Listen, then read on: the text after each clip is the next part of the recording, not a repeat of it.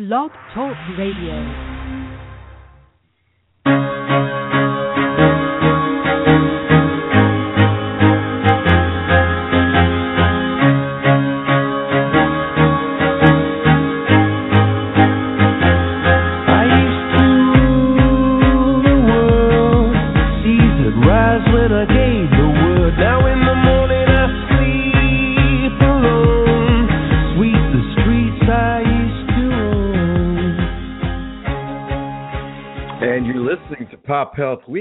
Blog Talk Radio and affiliate networks. This episode is brought to you by Health Innovation Media, monitoring and informing the journey to a sustainable healthcare economy. Welcome, everyone. I'm Gregg Masters, the producer and co host of the show, and joining me in the virtual studio is my colleague and partner in crime. Fred Goldstein, uh, principal co-host and co-founder of Pop Health Week. Hey, Fred. Hello, Gregg. How are you doing this week? Good. We're we're having a little rambunctious moment here pre-air. So, um, for those of you not familiar with Fred, he is a veteran healthcare executive and president of Accountable Health LLC, a Jacksonville, Florida-based consulting firm, and past chair and current board member of the Population Health Alliance. Fred's experience spans hospital and health system administration, HMO general management, and is the founder of a disease management company.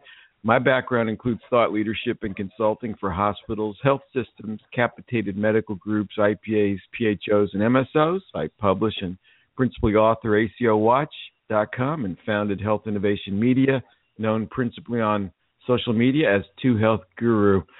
Today, we continue our coverage of issues in the emerging and dynamic population health space, including evidence based best practices, with key thought leaders, innovators, academicians, and best in class vendors. Our guest today is Brian Klepper, PhD, a healthcare analyst, commentator, and entrepreneur who specializes in healthcare market dynamics and the drivers of the cost crisis. He is president of Health Value Direct, a healthcare analytics and consulting firm specializing in high performance, high impact, and connecting high performance, high impact healthcare organizations with organizational healthcare purchasers. Brian is a former CEO of the National Business Coalition on Health, representing 50 regional business health coalitions, about 500 employer and union health benefits purchasers, and some 35 million people. Much of Brian's work has been focused on the mechanisms that underlie America's health care cost crisis and how institutionalized clinical and business practices have distorted care and cost patterns, driving unnecessary cost. His perspective favors patients whose medical care often exposes them to needless phys- physical risk and purchasers whose healthcare costs are double those in other developed nations, creating a cascade of negative economic impacts an in demand speaker who has delivered more than 300 addresses, most of them keynotes, over the past decade. He is a columnist for physician site Medscape and a regular contributor to Health Affairs, Kevin MD, and other expert healthcare blogs. He's a reviewer for Health Affairs and the Journal of Ambulatory Care Management. And in his spare time, Brian is an offshore sailor. So, with that introduction, Fred, over to you. Help us get to know this seasoned professional. Thank you so much, Gregg. And hey, Brian, welcome to the show. Hi, Fred. How you doing? How you doing, Gregg? Nice to be here. Well, we're glad you're on the show, and obviously it's a it's an interesting one. We've got the East Coast contingent of two from Jacksonville, and and Gregg out there on the West Coast in San Diego. So we're covering it, and and we're not too far apart here. Um, Brian, I've known you for years now. I guess it's over two decades. We've had the opportunity to work together quite a bit. Um, talk a little bit about your thinking on the healthcare system today, where it's at, and where you think the pain points are.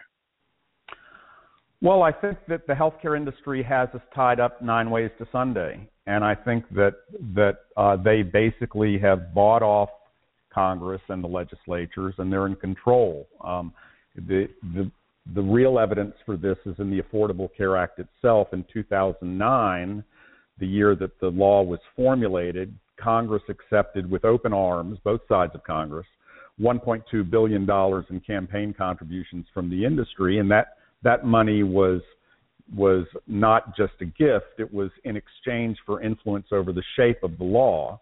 And as we can see, while the law has done a few very good things, uh, it has not controlled cost at all. And as a matter of fact, yesterday a, a, a great article came came out by Bob Laszewski that detailed how expensive um, how how how health plans that are on the exchanges now are literally priced out of the reach of middle middle class Americans.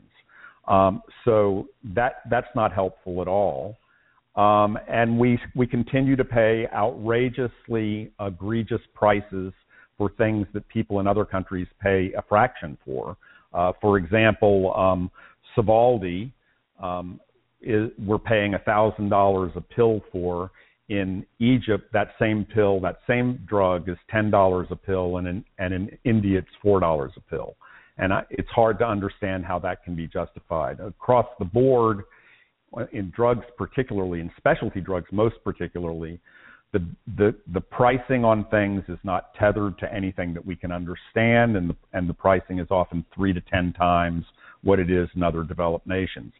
In that scenario, in the in the larger in the macro, um, healthcare has become the the most serious threat to the national economic security of any of any problem in the country, and uh, it it it is absorbing every all the other money. Um, there's a study that came out in 2011 from Rand that showed that 89% of all of the growth in household income is now being absorbed by healthcare. All new money uh, for households in in the economy is all being absorbed by healthcare, which means that only uh, 79%, uh, which means that only 21% is available for other things that that also matter, like education and the environment and and energy and and and so on. Um, and and our our businesses that are operating on the international stage have to overcome a nine plus point disadvantage on healthcare just to be at a level playing field with their competitors in Korea or Australia or Germany. There's that's that's too high a bar. No no organization can meet that bar. So healthcare is, is literally undermining the sustainability of the republic as we've come to know it. And, and because we're locked up in policy, it means we're not doing anything about it in a meaningful way. And so that means that the only options for change, for meaningful change, are in the marketplace. And that's something that we should talk about more. So that was a little long-winded, but yeah, uh, that was that was right on target there, Ryan. So if the if the if the law essentially set this up, and as we all agree, there's no cost controls in it, and while people have touted the fact that over the last years or so, inflation for healthcare has been considerably less than than prior years, it's also because general inflation has been considerably less than in prior years, and in fact, I think it's probably been double the general inflation rate ever since we could measure it roughly. But what do we what do we do? Where can we find sort of the the wedge to begin to get into this system and create real change? Yeah, well, one slight correction: the the uh, up until about two and a half, three years ago, the Kaiser Family Foundation data showed that that healthcare inflation had been had been um, four and a half times general inflation for 14 years. So this is not a new problem that was caused by the by the, the Affordable Care Act. It was that the Affordable Care Act uh, uh, essentially didn't do anything meaningful to address the problem, and if anything, it's exacerbated it. Not because there weren't good intentions, but because the industry the industry got control of it.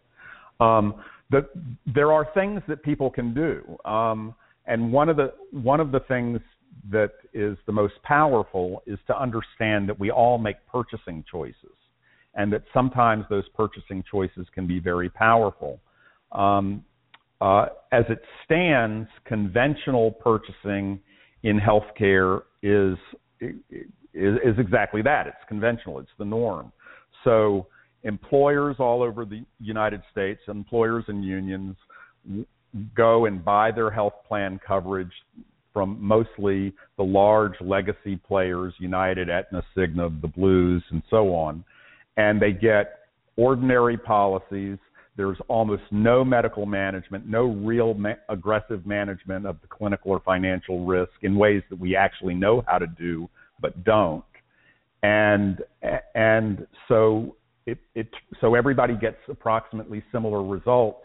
And the and the, the tragedy of it is that we have come to believe that the way that we do healthcare in America as a result of those many perverse incentives is is the right way to do it and and that is the norm when in fact when you look at it across when you look at international comparators and you see not only what the, what their care patterns are but what their costs are you find that our care and cost patterns are wildly distorted from the normal. Uh, we can talk about that a little bit more in a bit but but there are when you also look deeply into the marketplace you'll find that there are companies that do healthcare in a different way, and it turns out that there are um, there that culturally there are similarities between these companies. They typically have been founded by and are led by people who are very passionate about healthcare. They tend to have they tend to be mission driven and they have lots and lots of subject matter expertise within some particular niche. And in that niche, they have they have looked at and addressed some complicated problem in healthcare, and they've come up with a completely different solution than everybody else who's in that space. So, and so with these new companies that that provide these services in a in a different manner, I, I guess you would say they're much more value based companies. They're providing more value for the what their their costs are. Are they are why aren't the health plans using these companies? There are two reasons. One is because they irritate the uh, conventional providers who make up their networks. Um, uh, in orthopedics, for example, there's good evidence that orthopedic that that most ortho, that that most orthopedic care produces double the appropriate care that, that's necessary uh, at at very very high cost. And then um, and then there's a second reason, and that's the health plans. Uh, one of the things that most people in America really don't get, they really don't don't uh, haven't dug in and, and looked at carefully, is that health plans make more money if healthcare costs more. They they have they don't have a financial incentive for healthcare to cost less. They have an incentive over time for it to cost more. And so the health plans have been making money on the excessive care and the and the excessive revenues that are associated with that, and they don't want to give up that revenue. So you've essentially articulated a number of times in the past that it's really the employers that need to drive this change, and and particularly those that are self-insured. So, what should they be looking to do, and how can they do that? Yeah, it's very hard. I don't, you know, I I believe that that it that it really is up to the purchasers, meaning the unions and and the employers who who provide coverage for their employees. But uh, I don't know that it can happen. There needs to be a groundswell of activity around it, and these are people who aren't.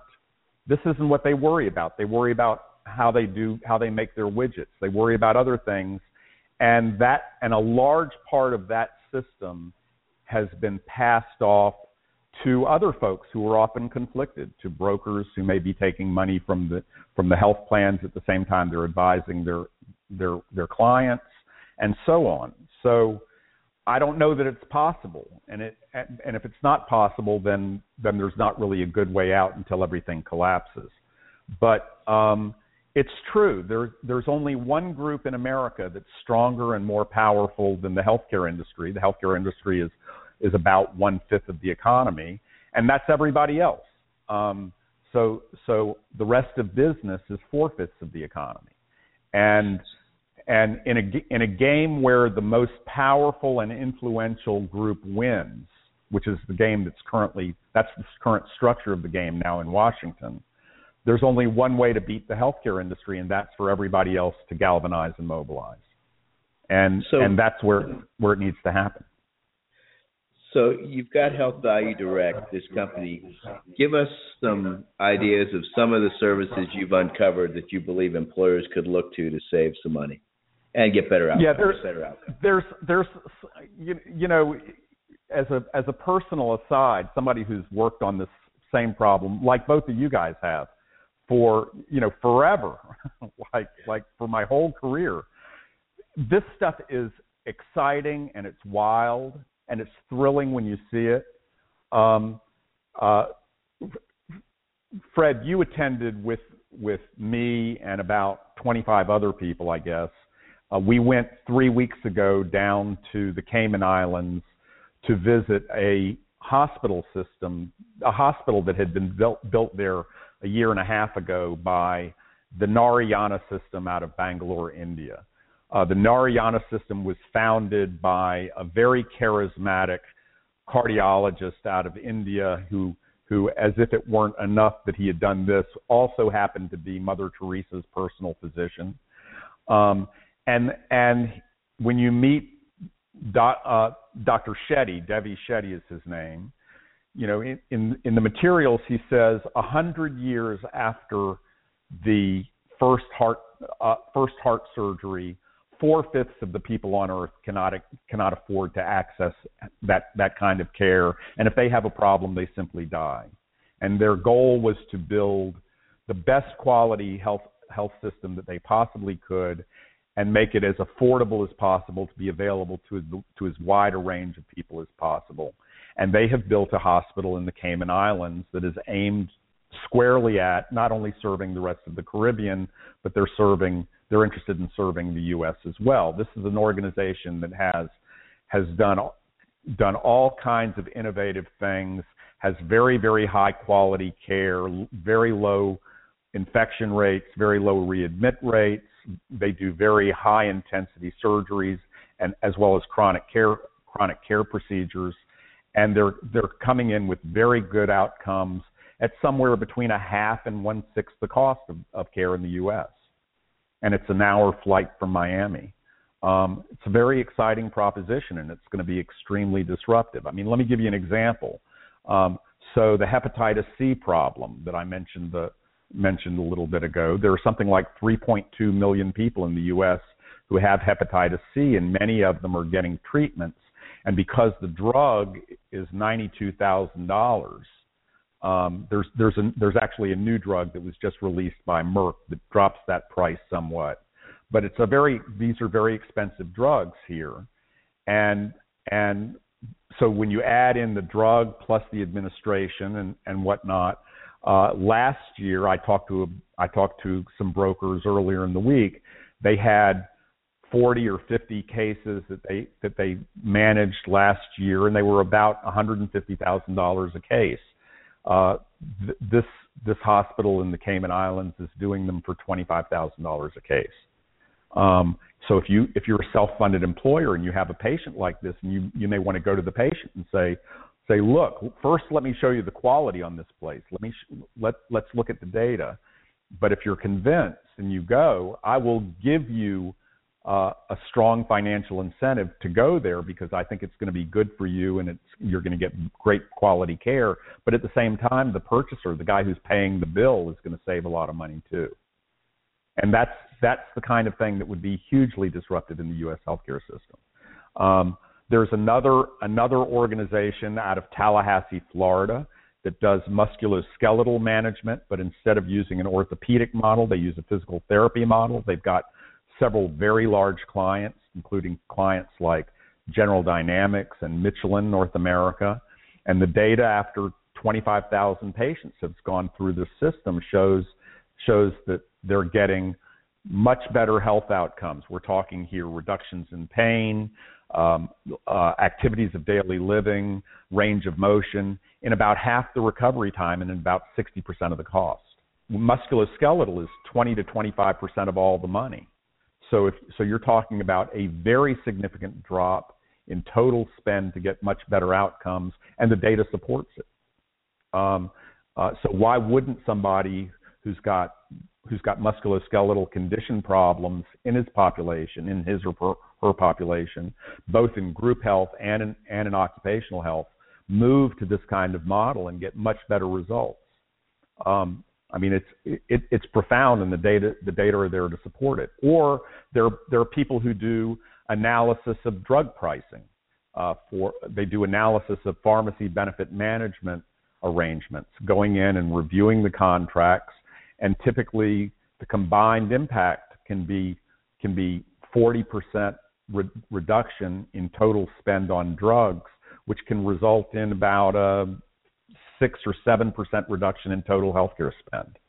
I mean, when you start looking at these things like we like like like I'm doing, the amount of money to be saved, not by doing anything dramatic, but by simply using somebody who's who's doing it in a better way, a, a, a demonstrably better way, employers can save 20% or more um, in in a year or two and have have that cost re, re, reduced from their total healthcare spend. It's very dramatic, very exciting. So obviously, so, some of these like Health City, like Cayman, Islands, Cayman Islands, which was which was really really a place to visit, place to visit, and and see their quality, et cetera, et cetera. It's it's it's a narrow network a narrow approach, network or, or, a value-based network approach, but you're you're having people have to go out of country. There are some disruptions that have to be um, dealt with in order to use a system like that. Do you think things like that will push U.S. providers to do things similar in terms of pricing and options? I absolutely do. I, I think that there that it'll have two kinds of impacts. The first impact is that um, when when costs for especially very high high intensity procedures like like um, bypass grafts, cardiac coronary bypass grafts, uh, are are move away from a local hospital to an off to a nearshore facility like this because there's a hundred thousand dollar difference or seventy five thousand dollar difference or whatever it may be. I think that, that that it's going to give hospitals a wake up call but the, I think it'll have other impacts as well. For example, one of the things that you know you'll remember that we saw was that the average hospital bed for under new construction in the U.S. is running between about a million and a half and and five million dollars. Um, well, this group did it by by being careful. They did it for about four hundred and thirty thousand dollars, and they and they they predict that the next go round they can do it for about three hundred and eighty thousand dollars per bed. Well, that's that that's all of a sudden now you have a you have a, a hemispheric marketplace, and and so so if you're going to if you're going to compete not only on the basis of quality but on the basis of efficiency as well, now you're really getting to to a, a contest over real value, and that's got to be that's got to be a wake up call to the U.S. players.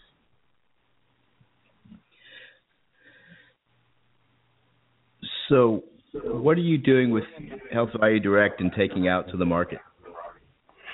Well, at first we're we're going to uh, groups that we know, large groups, and and and as you're aware, you know I've been involved with a lot of large groups for a long time, so I know a lot of people. But ultimately, the real play is to go through through brokers, and and frankly, I'm not all that interested in the big national brokers. Uh, I'm more interested in very strong regional brokers who are trying to find new value to deliver to their clients, um, and and who are who are very progressive on their own. So we're we're approaching those organizations and showing them these these uh, these offerings and saying, work with us to to to get this into the marketplace. And so far, we've had a we've had a very warm reception from brokers. Very interesting. And if there are brokers who are listening to this program, get in touch.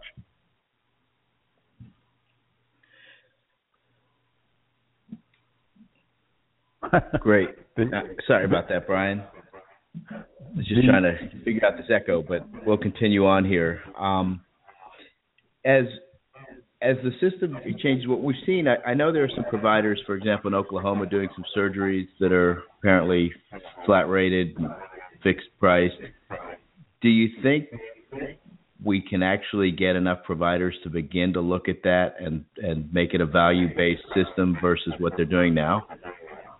Well, you know, one of my favorite um, quotes in healthcare comes from uh, Florida Governor Rick Scott, um, who used to be, as we all know, the CEO of Health of Hospital Corporation of America, and he got up in front of a venture capital group and he said, how many companies do you know that want to have half the revenues this year that they had next that they had last year? And that's why the healthcare industry isn't going to fix the healthcare industry. So they will they will go down, you know, fighting and screaming um, to take. They don't want to take less money, but the fact is is that healthcare cost in the U.S. is crazy. It's killing everything else, and uh, and there are ways around it. And so, you know, if if an employer, for example, um, is sees a, a, an employer or a union sees, for example, the musculoskeletal management company that I that I mentioned, and they say, if I've got uh, if I've got my patients, I'm going to go through that one because I can get better results at lower cost. That's a rational that's a rational purchasing decision. And and if and if if one guy does it, nobody cares. But if 50 people do it, all of a sudden that's worth noticing, and health plans will change the way they do business. It, that will that will change the market.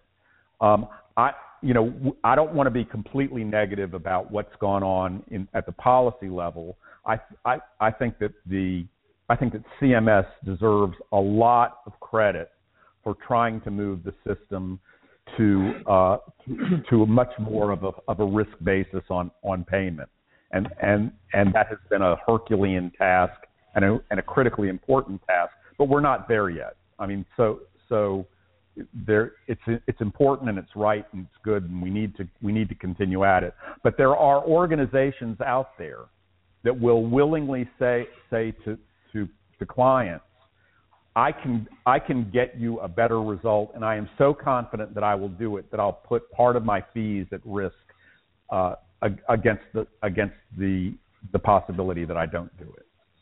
So, so Brian, it's Gregg. Brian, Brian, yeah. it's Gregg. Let, let, let me let me pop in here because Fred's trying to figure out his echo, and we're we're having some continuing issues. But um, it sounds to me like you're talking about some direct contracting, maybe revisiting the whole approach to direct contracting, which was about a disintermediation play back in the 90s.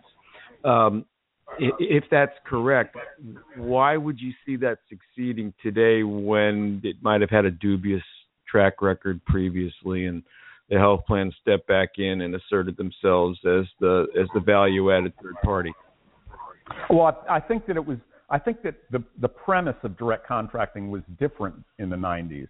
I think that they said, well, I'm an employer, and if I just go to my local hospital, I cut out the middleman, which is the health plan. And what, what I'm saying is, no, you don't want to do that. You want to go to somebody who has who can demonstrate that they're great. I mean, when the local hospital comes to an employer and he says, if you give me all of your business, you know, I'm really going to do it differently than we've done it in the past, and it's going to be great the first question I would ask them is, okay, well, I assume that you've done this to your own employees. So, show me the data that when you when you're managing your own employees, that the costs drop and the outcomes get better. And I and I think that that principle holds here.